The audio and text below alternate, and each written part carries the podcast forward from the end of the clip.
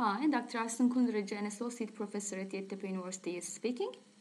This is the introductory information about the course EDEN 302 English Morphology, which I offer at the bachelor level.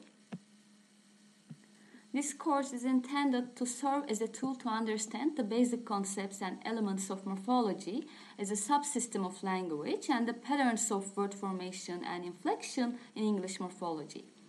We explore the structure of words, how we create and reform words, and modify their meaning in English in comparison to a few other languages.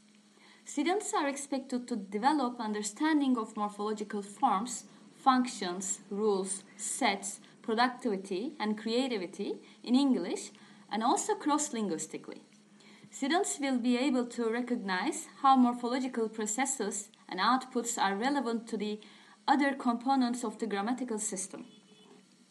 You'll have access to the course files, materials, and other relevant information once we've met. Thanks.